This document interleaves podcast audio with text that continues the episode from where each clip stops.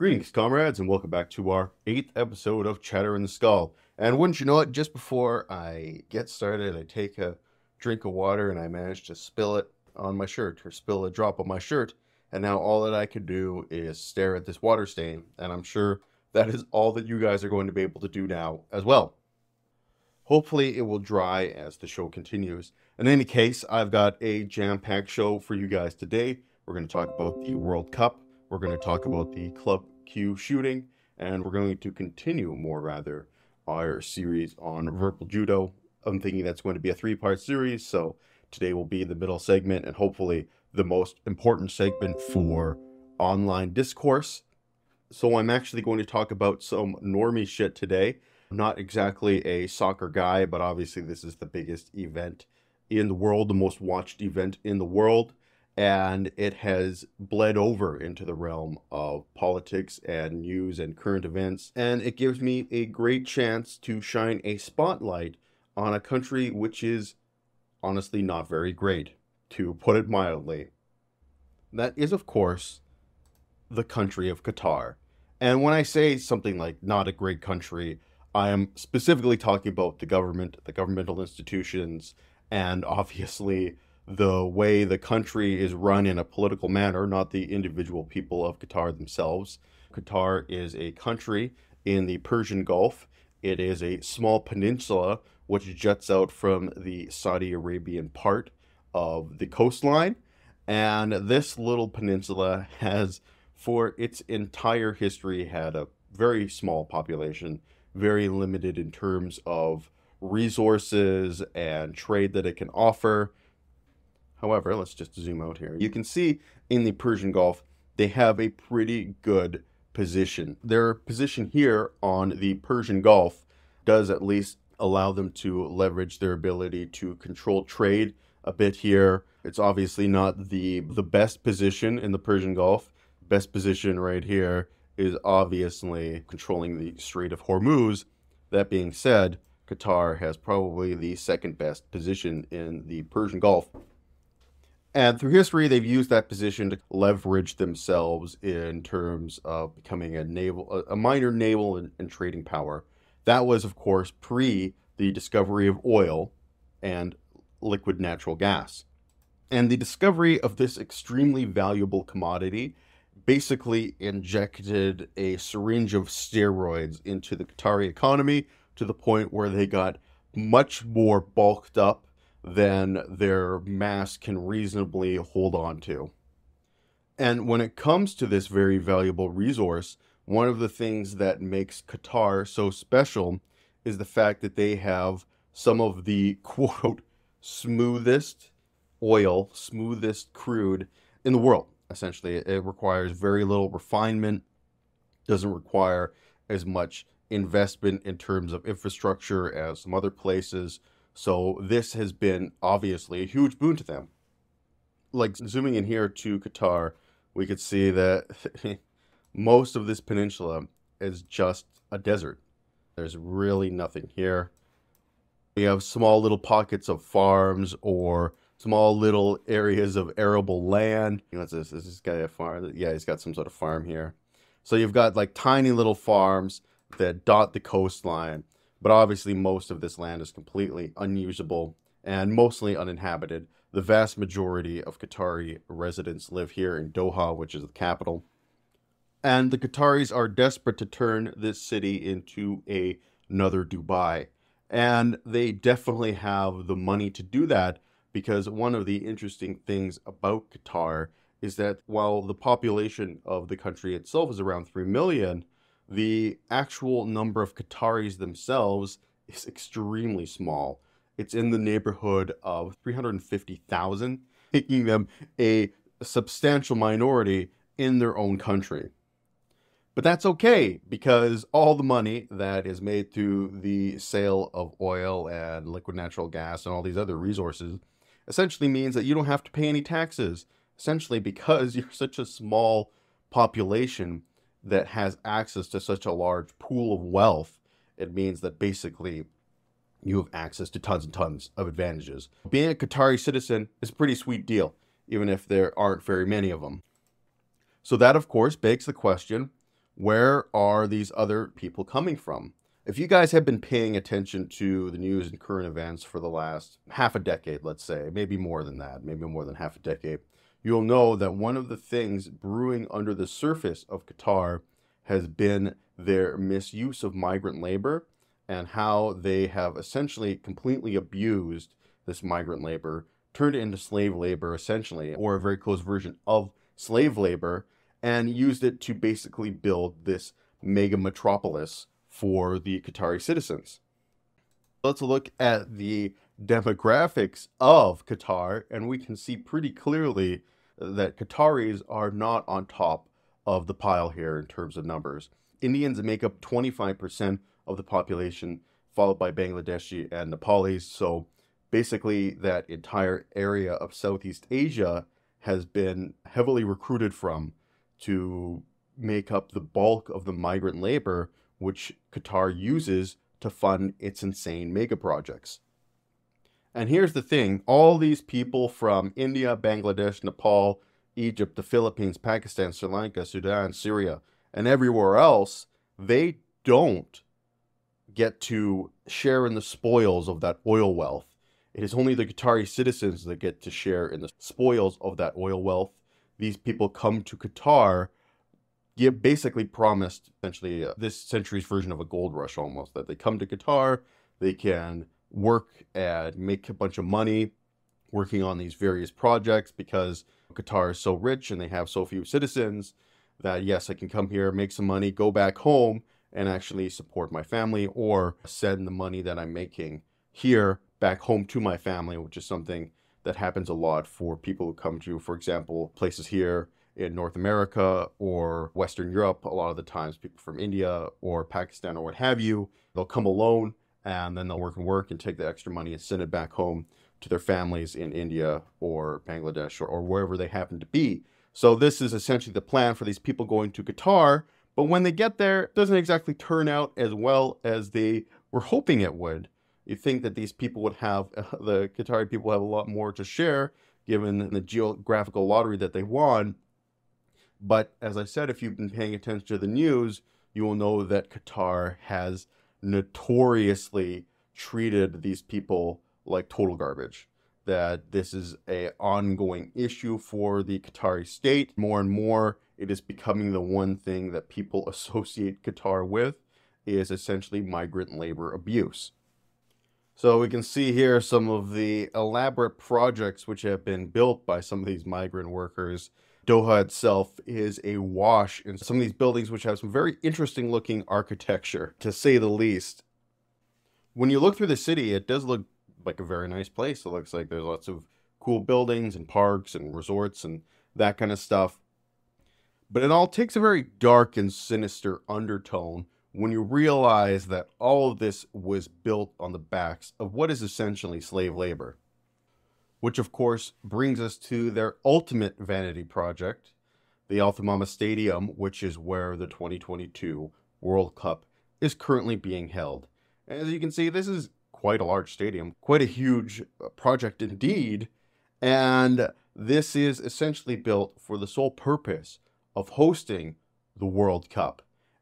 So you might be asking yourself, why would FIFA choose to hold the World Cup in a country that has this track record of human rights abuses, that has basically a very small population, especially in terms of a lot of these other countries which wanted to hold the World Cup, and doesn't exactly have a long history of soccer practice in the country. The answer is, of course, the Qatari government handed them a whole wad of cash and they said, Thank you very much. We're going to have the World Cup in your country. Also, oh, don't you dare, don't you dare question our motivations here. Don't you dare think that we are doing anything but the purest and most selfless act by having the World Cup in Qatar. And we haven't even gotten into some of the social issues in Qatar. Obviously, a heavily Islamic country very anti LGBTQ. And if you mention that you are pro LGBTQ, you can essentially be arrested and charged by the government. Let's see what the FIFA president and human sperm impersonator had to say when questioned about some of these criticisms in regards to Qatar and the World Cup being held in the country. Today, I have very strong feelings. I can tell you that. Me too, bud. Today, I feel Qatari. Today, I feel Arab. Today, I feel African. Today, I feel gay. Today, I feel disabled. Today, I feel a migrant worker. I'm European. Actually, I am European. Not just I feel European. I think for what we Europeans have been doing in the last 3,000 years around the world, we should be apologizing for the next 3,000 years before starting to give moral lessons to people. And the situation of hundreds of thousands of women and men from developing countries who would like to offer their services abroad in order to help and give a future to their families back home. Qatar uh, is actually offering them this opportunity. It's not, and we're going to be looking Hundreds of thousands of workers from developing countries come here. They earn 10 times more than what they earn in their home country and help their families to survive. End up in serious debt or nothing at all. And they do it in a legal way. We in Europe, we close our borders and we don't allow practically any worker from these countries who earn, who have obviously very low income to work legally in our countries because we all know there are many illegal workers in our European countries. Let me first assure you that every decision that is taken in this World Cup is a joint decision between Qatar and FIFA. Every decision discussed, debated, and taken uh, jointly. You can say nothing that would put me less at ease than that, honestly speaking. There will be, I don't know how many fan zones, eight, ten big fan zones, over 200 places where you can buy alcohol in Qatar anyway. Uh, over 10 fan zones where over 100,000 people can simultaneously drink alcohol. 100,000 people at any particular moment. I think personally, if for three hours a day you cannot drink a beer, Eh, you will survive, uh, especially because actually the same rules apply in France or in Spain or in Portugal or in Scotland, where no beer is allowed in stadiums. Now, here it seems to become a big thing because it's a Muslim country, or I don't know why. I, I don't know why. We tried, and that's why. That's the one I give you, of course, the late change of policy, because we tried until the end to see whether it was possible. So I actually did some fact checking on this guy, and it's definitely more complicated than it would first appear. There are some countries which have banned alcohol in stadiums. I don't need this anymore. Ban alcohol in stadiums completely. For example, France is one, Spain is another one. England has some super weird rules, like you are allowed to buy alcohol at the stadium, but you can't drink it in the stands. So you can go to the concession and get a beer and drink it there and then come back to the stands. And then, of course, there are some countries which are completely beer friendly, Germany being one of them, Belgium being one of them. Although, apparently, according to this article here, Belgium had a 10 year prohibition on the consumption of alcohol in the stands until they recently reversed it. Italy, another one where you can drink beer in the stands. So it's not exactly a hard and fast rule everywhere. It differs depending on the area that you go to. In any case, I just want to clarify that a little bit, but there's a ton of what this guy had to say that it bothers me to an extreme degree. But let's start with the beer thing because that's what we're on right now, and then we'll get into the weird colonialism shit. So, in any case, when it comes to beer, yes, as we discovered, there are different rules depending on which country you go to in Europe, but the majority of them seem to allow, yes, you can drink a beer in the stands. So, it's certainly reasonable to expect fans to be upset at that fact when they're coming from other countries. But it's not just that. The main thing that people are really upset about is that essentially they announced that yes, you can drink alcohol. It's going to be fine. Things are going to be okay. And then just two days before the World Cup starts, nah, sorry guys, just no alcohol, getting rid of that. And that to me is the really greasy move. If you go to France and France has a long standing policy of no drinking in the stands, you understand that when you're going there and everything is clear. But people bought tickets to go see this event with expectation that, yeah, you're going to be able to get a beer. It's probably going to cost you $25, but yes, you're still going to be able to get a beer. And then they get there and they realize, oh, wait, we're reneging on that whole deal. We're shutting it down. And of course, there are religious considerations here. Alcohol consumption is very prohibited in Islamic culture. But my feeling here is that, let's say I'm bringing over a Muslim friend for dinner, right? I'm inviting them over to my house. And I say, I respect the fact you can't eat pork. We're going to cook you a pork free meal. Everything's going to be great. It's going to be wonderful. And then two, then he gets there. I'm like, listen, you're having pork chops. Yeah, I know I told you that we were going to give you a pork free meal, but if you can't eat this dinner, you'll survive. Hopefully, you brought your own food, right? You brought your own food. That would be super greasy. If someone is going to come over to my house that has that's a vegetarian or has a gluten allergy, I'm going to prepare a meal and prepare things for them that is respective of that fact. So I feel that essentially what Qatar is doing is inviting the entire world over to come and see their great house. They're inviting the entire world to come over and see. And if you're going to be inviting the entire world that has all these different customs, practices, outlooks on the world, you need to be accommodating of that fact. If you want to show yourself off as a modern cosmopolitan country, then you can't expect everybody to come and play by your rules. If you want to be a good host, you have to make concessions for the people that are coming to visit you. Or at the very least, if you're going to invite people over, make it clear that they're going to have to play by your rules so they can make an informed decision of whether or not they would actually like to come or not.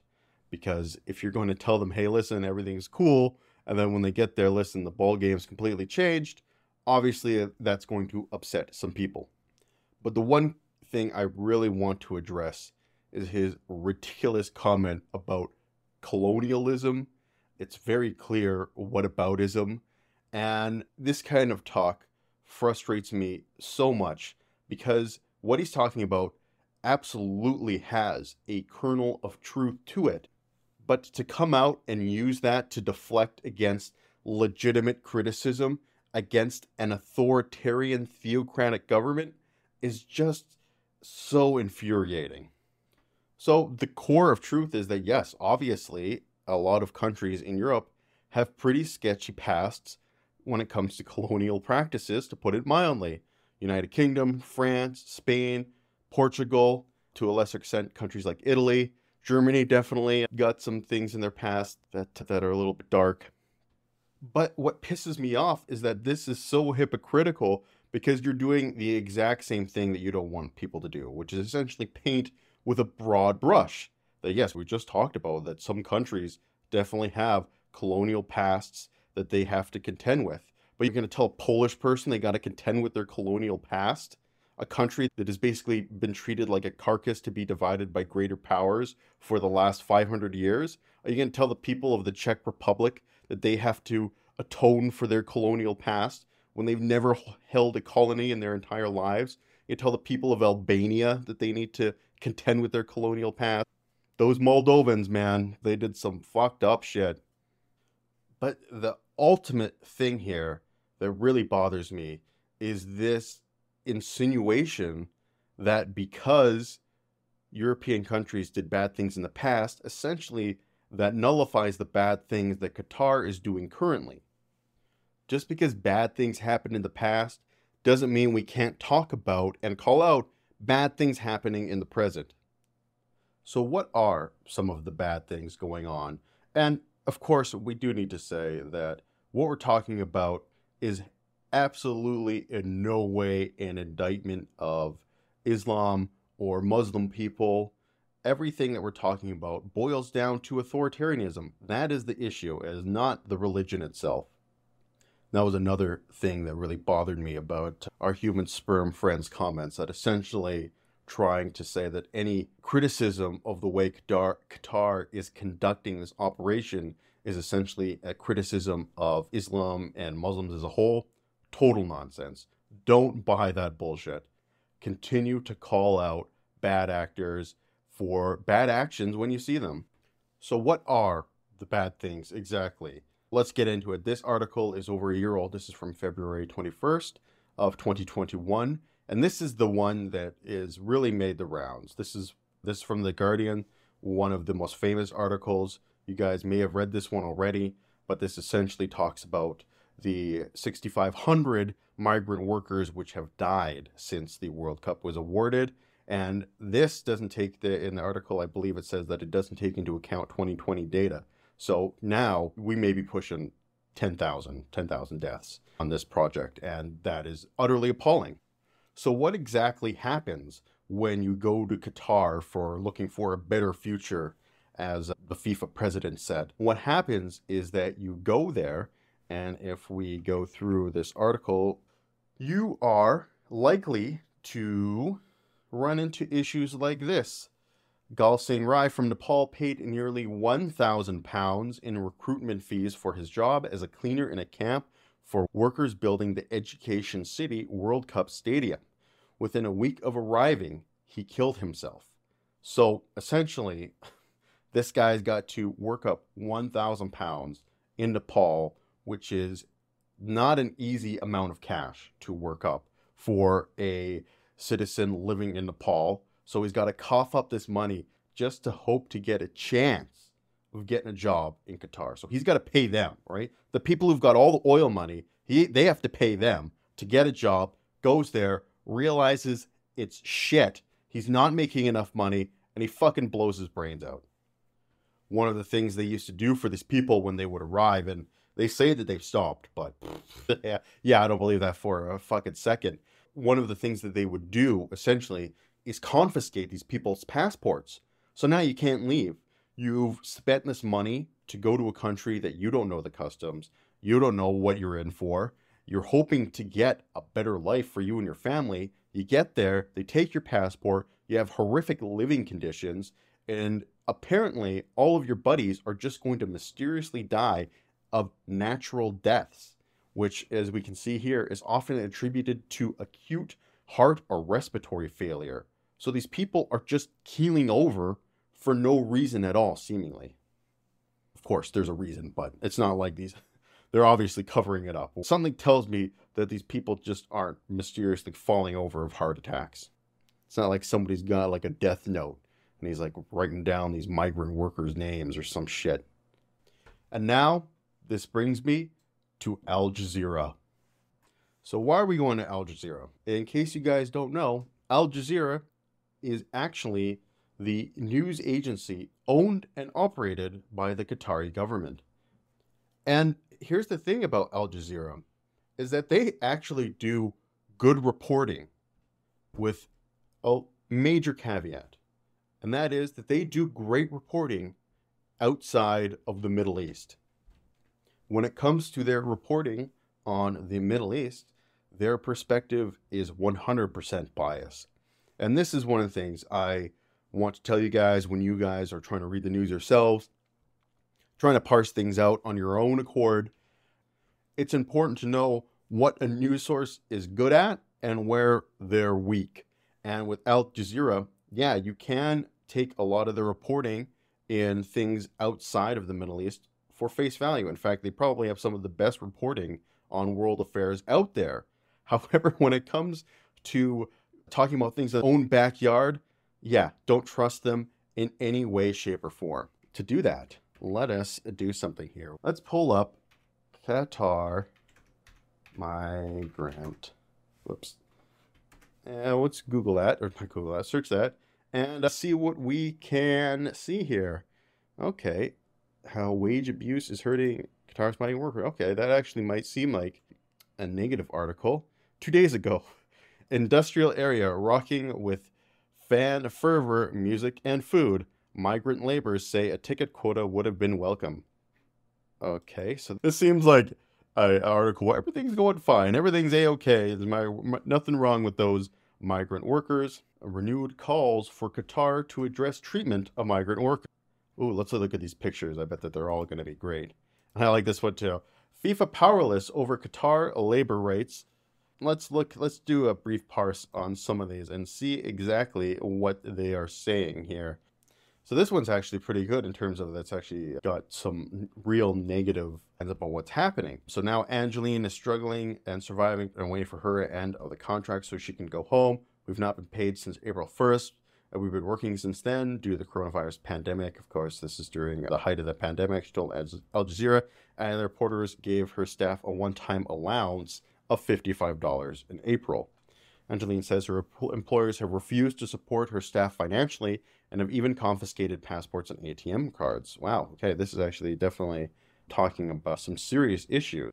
My last salary was paid in March, and since then the company has not given us anything, not a single riyal. We are only able to survive through private donations of rice and food.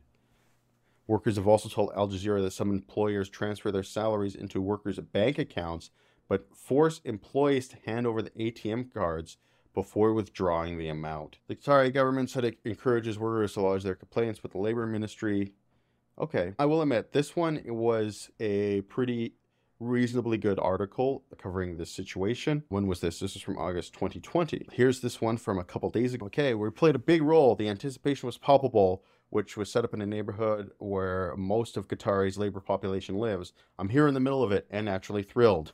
dot, dot, dot. So they cut out some of his statements. That 45 year old Mohammed Hussein from Bangladesh. So yeah, this is one. This is definitely the opposite. This is a fluff piece. This one was from two days ago. Everything's going fine here in the World Cup. I'm happy. Okay, wow. So they have most of this is about the opening. They have one little segment about the migrant workers in this opening here. And it's one guy saying that I'm happy to be here. I'm thrilled. Being part of the World Cup was a big deal personally because it was the first time the Muslim country hosted a tournament. Although his home country is one of the world's greatest cricket playing nations, Hussein said does not expect Bangladesh to replicate similar success in international football. My country has had no chance in my lifetime to qualify the World Cup or host it. Okay, yeah, he's saying that he's happy to be there. Qatar did not have a metro or buses on the roads. All these buildings, all these highways may not exist if this giant event was not taking place. Said Peter, a worker from India. He told Al Jazeera, I'm happy to say that we migrant workers played a big role. Said the 46 year old who came to Qatar more than 15 years ago in a fiber optic making company. So, yeah, They've got these fluff pieces. Everything's going well. Migrant workers are fine. They're happy. They're good. And this is the one which will come up most recently because it's from two days ago. Of course, they're all doing great. They're happy to be part of the World Cup. No issues. Next one. This one's from three years ago. Renewed calls for Qatar to address treatment of migrant workers. Doha vows to comprehensively address labor issues after report says hundreds of workers returned home penniless. So let's see what this one has to say. This is from a response to an Amnesty International report, which came out in March 2017, showing that Qatar was seriously abusing its migrant labor. And then, in a statement to Al Jazeera in the wake of the Amnesty International report, Qatar's government communications office said Qatar has made substantial progress in labor reforms when it comes to work with NGOs, including International Labor Organization, to ensure that these reforms are far reaching and effective. Total nonsense. Any issues or delays with our systems will be addressed comprehensively. We have said from the outset that this would take time, resources, and commitment. Of course, yes. Man, the committee received 6,000 complaints last year. So this one's actually not bad. Uh, it's a fluff piece because they're just taking the, the Qatari government at their word. But at the same time, they do put publish at least some of the complaints, and uh, they say that here the investigations confirmed the salaries had been delayed following a period of negative cash flow. Both companies paused by non-payments elsewhere in the supply chain. Of course, it's all somebody else's fault. Okay, just a few more here. I spent too long getting absorbed in this stuff, but here's our pictures. Right, as you can see, mostly just fluff pieces. Guys just doing their thing, looking like they're in business, doing important stuff, doing a okay. And then I just got a couple more. We'll just go through the headlines here. We have this one's from 2017. UN clears Qatar over uh, treatment of migrant workers. Definitely had to have that one up there. And then we have Qatar rejects report on unexplained laborer deaths. So what, what I like what they said here is pretty funny. Here we go. Qatar's government communication office spokespersons in a statement said that they do not agree or support position Amnesty International has taken against Qatar. It's basically saying that all these people are dying unnecessarily and for unexplained reasons. The positive impact of labor reforms in Qatar is quite clear for all to see. Hooray! The reforms have benefited over 1 million people to date. The reality is that no other country has come so far in such a short amount of time. Yeah, unfortunately, Al Jazeera, good for some things, but definitely not good when it comes to covering the issues that their own government is causing. And one of the things I want you guys to just notice here is like when we looked this up, we can see that these articles, right, 2020, two days ago, 2019, 2020, 2014, 2013, 2021, 2017, 2022, 2021, they released like two or three, maybe, articles per year on this. Per year, they're just covering it once or twice, coming back, usually just to say that everything's fine and there's nothing going on. So again, just want you guys to be aware that while some news sources are good at some things, they are not good at other things, and you guys need to be mindful of that. One thing I love here before we wrap up this segment is just to really illustrate how this is such a bought and paid for scam. Is that this is Qatar's first first entry into the World Cup. Their first appearance is in 2022. Happens to be the first time that they're hosting the event in and of itself. And okay, maybe, maybe they're good. Maybe they're better than we think. Okay, so let's check how they're doing in their first games. Oh yeah, they, they got destroyed in their first match, two nothing. Pretty convincing defeat, and uh, yeah, we'll, we'll see how things go on from there. But I'm not exactly enthusiastic about the Qatari football team's chances at taking home the World. Cup. Anyway, let's change gears here a little bit and move to the United States. I guess this is the episode of the Qs, because now we're talking about the deadly shooting at Club Q, which unfolded a couple days ago.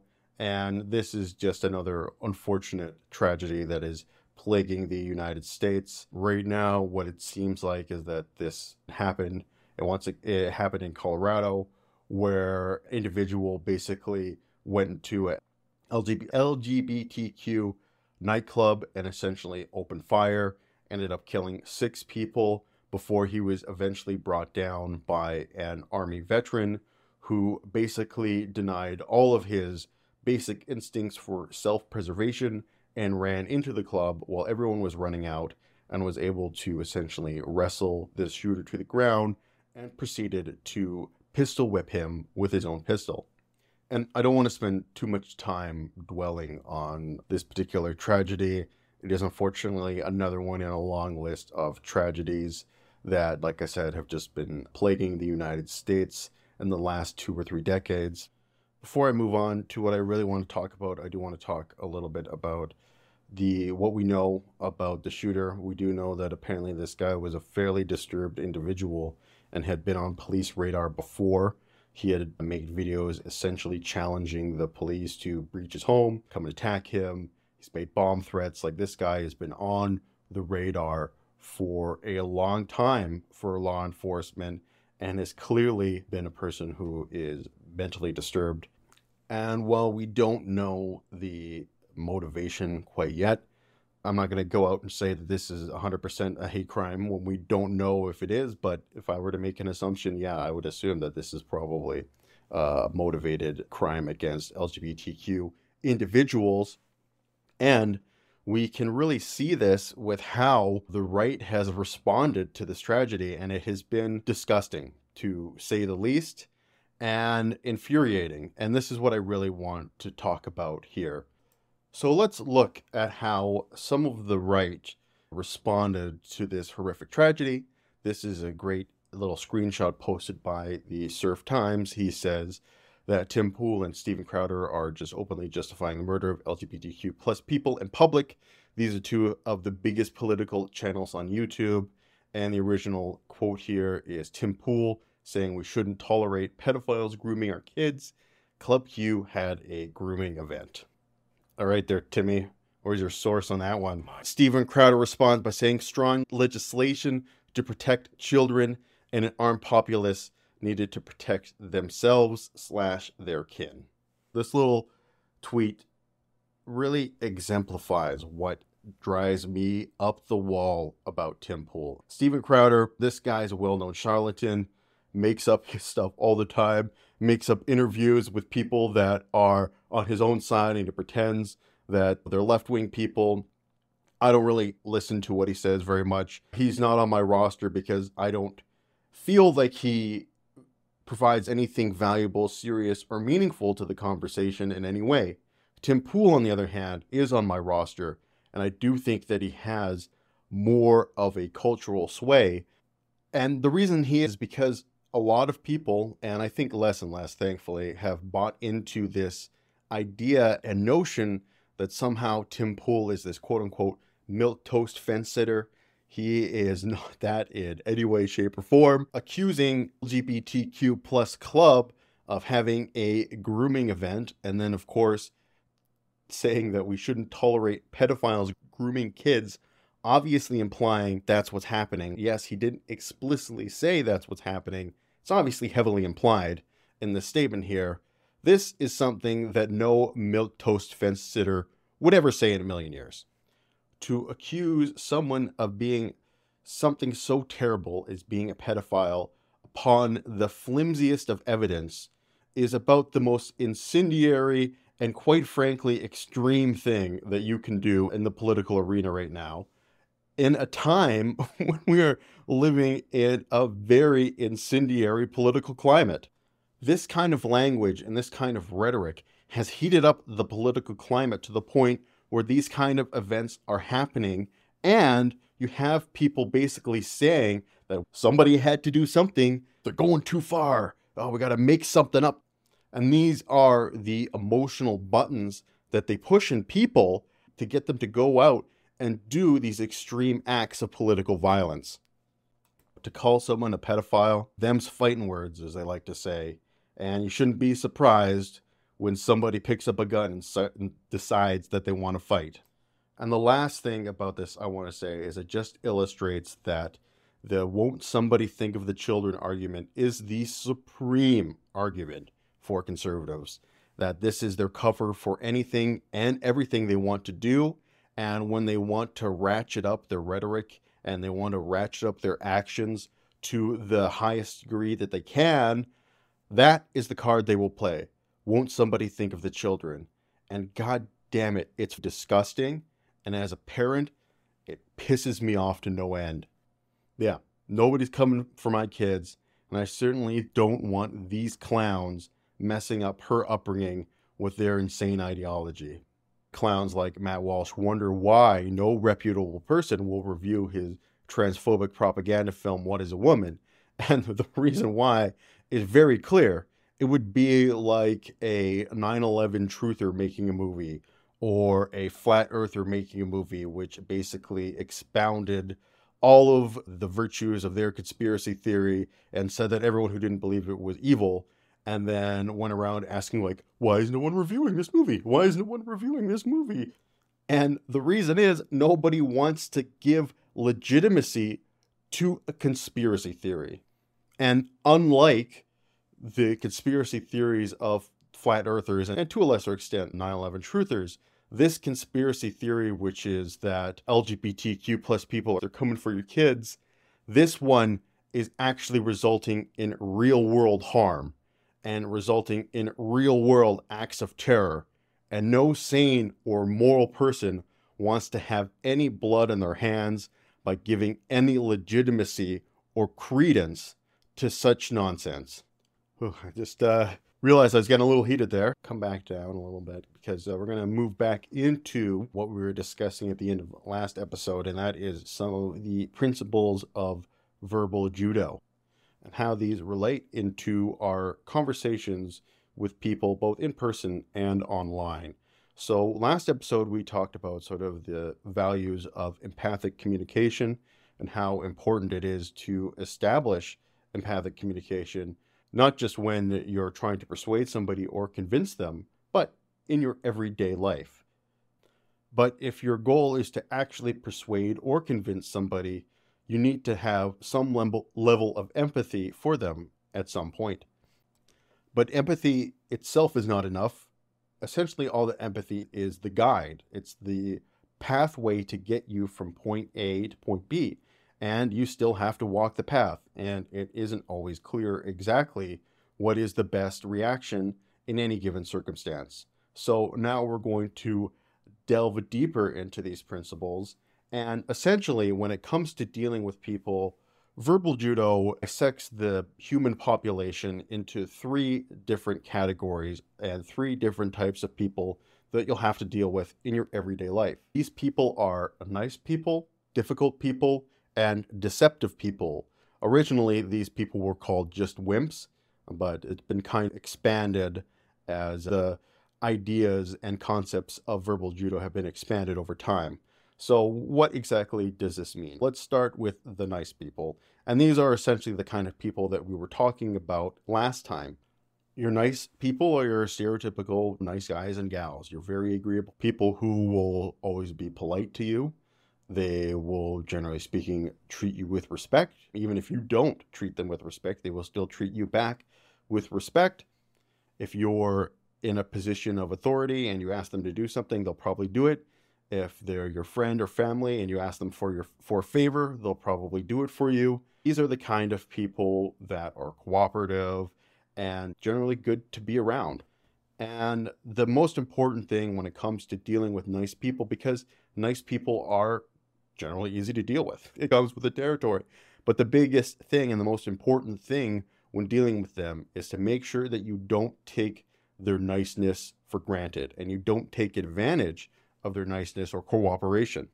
Because while a nice person may not call you out to your face right away or do something right away, if you continue to take advantage of them, that resentment will build and build and build. And eventually it's going to come out in some way or another. And that's usually a never a pretty thing. With nice people, you treat them with respect, they'll always treat you with respect. And so long as it stays that way, you'll probably have a kind and loyal friend for the foreseeable future. Next are the difficult people. And these are the people that definitely make up the bulk of people online. One of the things I think is interesting is society has evolved in interacting with people both online and in person a lot is that I would say that in person, the nice people outnumber the difficult people pretty sizably, maybe three three to one, four to one, that, that kind of uh, ratio. But online, it's the opposite, right? It's difficult people outnumber nice people, like maybe more than three to one, maybe five to one or more. But uh, yeah, it's interesting that in person, more people tend to be nice people, quote unquote. But once we get on the internet, we become much more difficult. So, what exactly is a difficult person? They got these like little actions beside them, right? The 10 out of 10 for the nice guy is he's going to do what you want 10 out of 10 times. And difficult person zero out of 10 times, right? These are the people that when you ask them to do something, their immediate response is going to be why? Why do I have to do it? Why should I do it? These are the kind of stubborn people, generally going to dig in and not move. They're going to entrench themselves. When it comes to dealing with difficult people, you need a lot more finesse because just asking them almost certainly results in a total shutdown. And we're going to be talking about difficult people mostly today and how to deal with them because they make up the bulk of our interactions online, particularly when it comes to a adversarial context, but even not so much, right? Like sometimes you'll be on Reddit or something and just post this completely neutral comment or completely nothing controversial, whatever. And then there'll be some asshole that comes in and either decides that A, they're going to insult you B, they're going to completely belittle what you said, or C, they're going to completely dismiss you and then go into some kind of weird non sequitur. These are the kind of people that are itching for a fight. And nice people are the opposite. They want to avoid conflict at all costs. Difficult people relish conflict, they love conflict. They look for opportunities to stoke that fire. And for me personally, I would definitely say that I am a difficult person who has, through a lot of trial and error in their life, learned that being a difficult person isn't always the best thing to do. And sometimes you do actually have to give a little bit to get along and be nice to get along. But at my core, my first reaction is to always ask why, to be contrarian, to be that kind of difficult person. And lastly, you have your deceptive people. And these are people that you don't know where they stand. These are people who they have it broken down wimp or wolf. It used to be that these are just wimps essentially, but they've added it added on to a wimp or a wolf. Basically, these are the kind of people that will say something to your face, but then they will do the opposite behind your back. If they're wimp, these are the people are kind of like your rats right? That they will tell you that they like you or whatever, or that they're not going to tell on you for some bad thing that you did. And then the next day, they're right in the boss's office telling them everything that you said. The wolf is different in the sense that, yeah, they might say everything to you, to your face that you want to hear. But as soon as you turn around and as soon as the opportune moment comes, they're going to stab you in the back, that they're going to harbor resentment for whatever issue they might have with you. And to your face, they might tell you it's all good, everything's fine. And then, bam, all of a sudden, got a knife in your ribs. So these people are definitely the most difficult to deal with. To quote L, he would say something like, lying monsters are a real nuisance. They are much more difficult than other types of monsters. And when it comes to these deceptive people, they are much more difficult to deal with because you never know where you stand with them. You can't take them at face value. That while at least with a difficult person, yeah, it's going to be difficult to deal with them, but at least you know what you're in for and you know where you stand. And with that kind of firm base, again, you can try and begin to navigate that difficult person over to your point of view. With the deceptive person, it is very difficult. And one thing deceptive people really like is plausible deniability. They like to hide behind other people, hide behind excuses, hide behind what they like to call weasel words, you would say. When it comes to dealing with these people, the best way and the best thing you can do is be direct with them because they don't like directness. They will often try and shy away from directness. They don't necessarily like conflict either, or at least conflict that isn't entirely on their terms. So you basically need to flush them out from their cover if they're in a public setting or if it's in a private setting. You usually need to go toe to toe with them in the sense that you call them out and you say, listen, I know that you said to me that we were all cool, but then I saw you in the boss's office type of, type of thing. What's going on there? Being called out or caught up in their nefarious schemes is definitely the best way to deal with these deceptive people when I deal with someone who I feel is a deceptive person, I like to always try and make sure that my ass is covered in some way that I am maybe recording the conversation or, you know, that there's a camera or it's a public place or whatever, because you never know what can go down with these kind of people. So with those explained, let's go back to the difficult people and focus on them for a second. And the difficult people usually they communicate in three ways, right? It's denials, it's questions, and it's insults. And especially when you deal with people online, you deal with pretty much all of these on a regular basis. you'll, you'll go over comments that have all three of those. But let's start with questions because when you're dealing with people in person, questions are definitely the number one thing that usually come up. And when it comes to questions, you rarely want to avoid them when you're communicating with somebody because one of the essence of judo and verbal judo is to not resist a person's force, rather to redirect it. And not answering questions is effectively resisting them. So, one of the biggest questions you'll hear is why, of course, why anything. And you always have to have a good, pithy explanation as to why. I remember one of my bosses once gave me a great piece of advice. He told me, he said, make sure whenever the boss comes around, you always have an answer for him. Doesn't matter if it's a truthful answer, just make sure you're always giving him an answer type of thing. You don't want to be a why, I don't know guy. When somebody asks something why, like, I don't know, not really going to get you very far. And when you're coming to a, a political discussion and political debate, usually the why will be around why should I listen to you? Why should I take you seriously? Why should I believe what you have to say? Especially if you're a socialist or a left leaning person and I've heard all these awful things about them and I don't want to listen to you type of thing. And when it comes to dealing with those questions and dealing with difficult people in general, one of the first things you always want to do is talk about what's in it for them. And if this is a person that actually wants to have a good faith conversation with me and wants to maybe have something there, one of the things I will say that, that I can give you, you know, that is to your advantage is that at the very least, you don't have to sit and you don't have to agree with everything that I say. But at the very least, let's have a fun conversation. Let's have a stimulating conversation. Let's talk about things that we maybe disagree with, and we'll have a good time. I'm not the kind of guy that's going to sit there and yell at you or scream at you. I want to chill. I want to have a beer. I want to have a real conversation and get to the heart of these issues. So yeah, basically that that's my kind of pitch is that hey, maybe you know you don't have to take me seriously, you don't have to believe me, you, you don't have to list everything I say, but maybe at the end of the day we'll have a good conversation, we'll have a good time.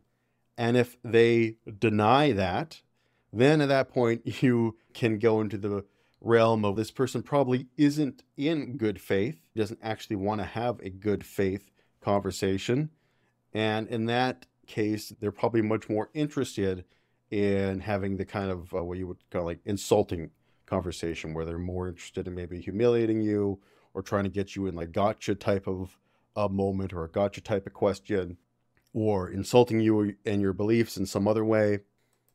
And this leads into the second way that difficult people will communicate with you, which is insults.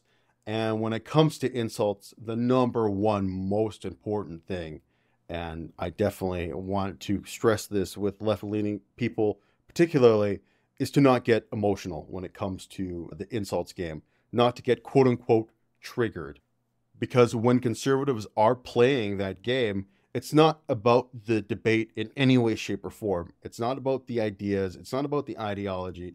It's essentially about trying to say, some ridiculous thing so they can elicit an emotional response in you and then basically laugh about it later. They don't care about the debate, they don't care about the ideas, they don't care about persuading you. It's all about that triggered response.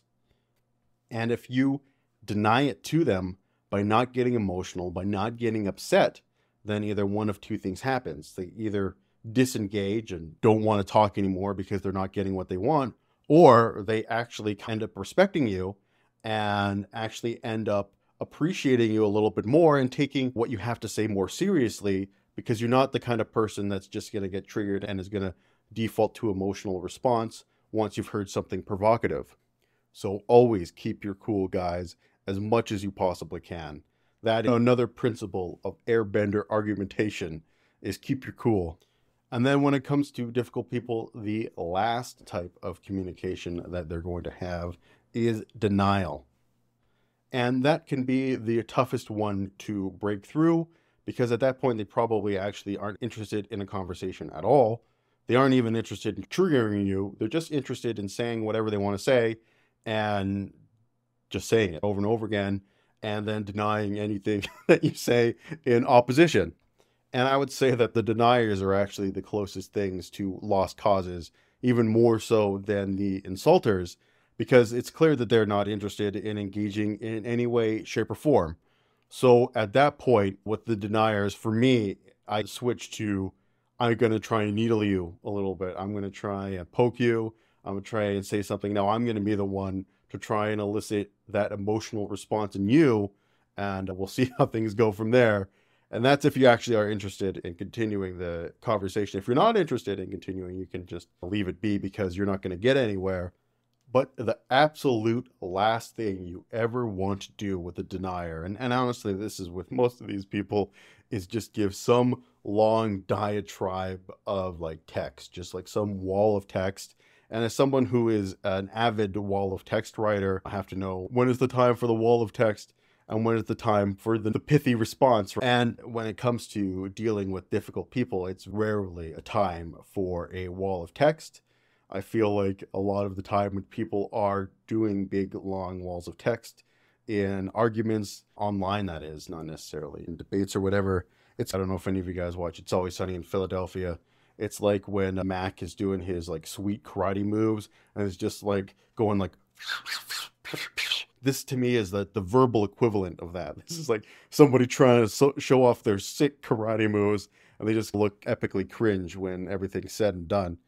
Ultimately, though, when it comes to dealing with difficult people, and that's both in real life and online, the important things to remember here are to keep your cool. You're dealing with something, and you're dealing with someone that's difficult, so be prepared to take a few of the old verbal slings and arrows. That part is definitely shitty, but honestly, it's something I think people kind of learn to relish over time and relish the opportunity to deal with difficult people because there's something stimulating about conflict, right? There's something stimulating about controversy.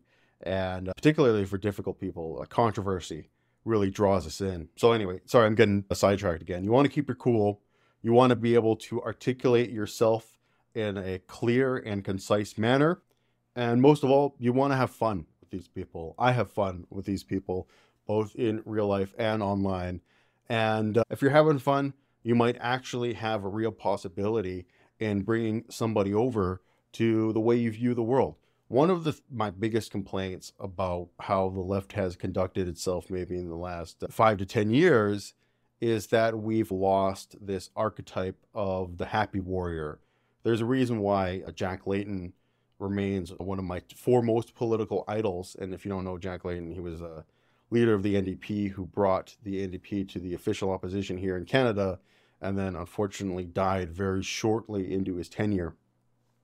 In any case, one of the reasons why I consider him one of my personal political idols is because he really embodied that happy warrior mentality better than any leftist politician I can think of, at least in my life.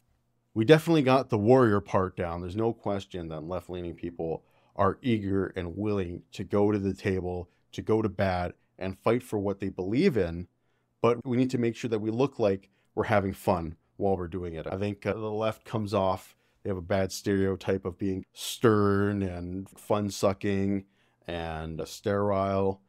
I don't want that. I don't feel that way at all. I'm always having fun. Almost always, I would say. Not always, but most of the time I'm having fun when I'm talking about this kind of stuff. And uh, it's important to, to try and find that fun and enjoyment when you can. So I wanted to delve deeper into verbal judo, but we're going over. I don't like to make these episodes go over the hour mark so much anymore. And That's when they become, I think, daunting for people to view and to watch and to listen to. But yeah, we're over that right now. And I do want to have a feel good story for you guys. So we're going to have to wrap up our segment on verbal judo. After finishing it off today, I'm getting the feeling that I might have to extend it to four episodes to really cover all of this stuff. But in the meantime, I hope I've given you guys some more stuff to think about and uh, some more kind of ideas when it comes to dealing with people who may not always agree with. You. All right, let's look at this story here. This is from Atlas, and this is a wave powered buoy that can vastly reduce the ecological cost of desalination. And this is our feel good story for the episode. And this is another sort of realm that I have been following closely is the realm of desalination, what it actually takes to desalinate water, how efficiently can we do that, what are some of the issues involved. And it is not the most efficient process. Basically, desalination is difficult because salt bonds with water very easily, and it's not always easy to break that bond. So, there are two main ways in which desalination is done to water. The first being the most obvious that you probably think of when you think of desalination. That is, of course, heat methods, which is you heat the water and then, of course, it evaporates. The fresh water evaporates up, and then you can then separate the fresh water from the salty water and go from there. The main issue with that is it tends to be very energy inefficient to create fresh water that way. So it is not always preferred. The more preferred method that we have now is a reverse osmosis method in which you are actually able to get water and salt to separate through that process. And it's a lot more energy efficient and it tends to be what most desalinization plants use to desalinate water, including this little buoy that we're going to look at. But there is one more little wrinkle when it comes to desalinization that can make it a little bit tricky, which is that once you're finished desalinating the water, what do you do with the salty brine left over? And that can typically have very high concentrations of salt to the point where it can be ecologically damaging to the system around it. One of the things that this buoy has done is, is tried to alleviate that issue, whereas other desalination plants usually just dump that salty water back into the ocean, which usually ends up in the area around the desalination plant being very hostile for life. So let's read a little bit about what exactly this thing is and why it's so cool. So this came out, this is a pretty recent article, November 21st, 2022. So basically this little device here, it's made from 170,000 recycled plastic bottles and it runs on mechanical power which is generated from the waves itself. So I went through this little article here before we sat down and talked about it. So basically what it does is it uses the wave power to both suck up and desalinate the water. And not only that, to transport the fresh water back to the mainland. So it's incredibly cool. Doesn't need any kind of fossil fuels or anything like that. So through the power of the waves, you basically take this thing, you anchor it to the sea floor, and it will continue to absorb water through wave powered desalinate it. And again it uses a reverse osmosis system. There we go. They operate entirely on wave power, anchored to the sea floor, anywhere anchored to the sea floor, anywhere with an average wave height of more than one meter, three feet, so that they can absorb energy from the passing waves and convert it into mechanical pumping forces mm-hmm. that draw in seawater and push around a quarter of it through a reverse osmosis desalination system to create fresh drinkable water, which is pumped back through land to high, through high density polyethylene pipelines using once again only the power created by the waves. Now, here's the interesting part is that the three quarters of the wave, which is used to power this machine, three quarters of that wave power gets mixed back into the salty brine, which is from the desalination process, which only means that it's about 30% saltier than the water around it, which is thankfully a negligible change compared to other more concentrated versions of desalination. So a pretty cool little machine here that essentially gets around a lot of the issues when it comes to desalinating water. And I think this thing has quite an interesting little future here. And I really hope that we can continue to find more and interesting ways to desalinate water because it's water extremely important for us to live Unfortunately, only about 1% of the world's fresh water is accessible to humans. So if we could start building these little uh, recycled desalination machines, goodbye water shortages virtually anywhere. Essentially, you just anchor them to the ground, let the waves do their thing, and it will just essentially take care of everything for you with minimal environmental impacts. It's super cool. And I think it just is a great, great thing to look at and a great way to end our episode for the day with a very cool little feel good story. And hopefully, we can continue to see desalination efforts continue to expand throughout the globe. So that brings us to the end of our long and fiery episode this week. I hope you guys enjoyed it. And without further ado, I'm just going to wrap things up because I've said enough this week. Until next time, this has been the Comrade. Signing off for now. You guys take care.